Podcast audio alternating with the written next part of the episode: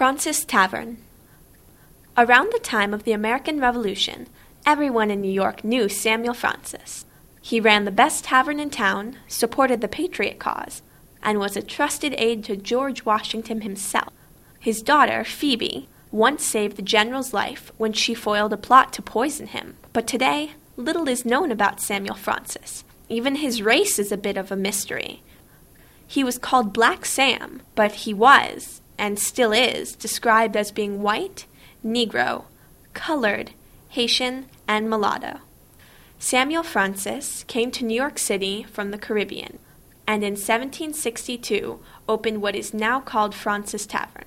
From the start, his tavern was famous for its great food and fine wines, but today Fraunces Tavern is known for the history that was made there.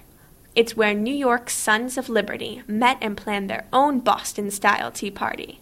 After the group dumped English tea on the harbor, the British occupied the city, and Samuel Francis moved his family to safety in New Jersey. Then he signed up as a Patriot soldier and fought with George Washington.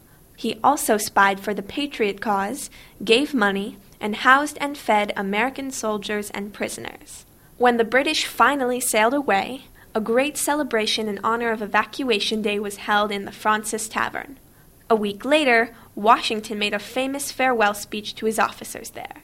After the war, Washington thanked Francis for giving so much to the cause of our country and its independence and freedom, and Congress sent him a letter citing both his generous support of American prisoners and his secret service during the war. Samuel Francis died in 1795.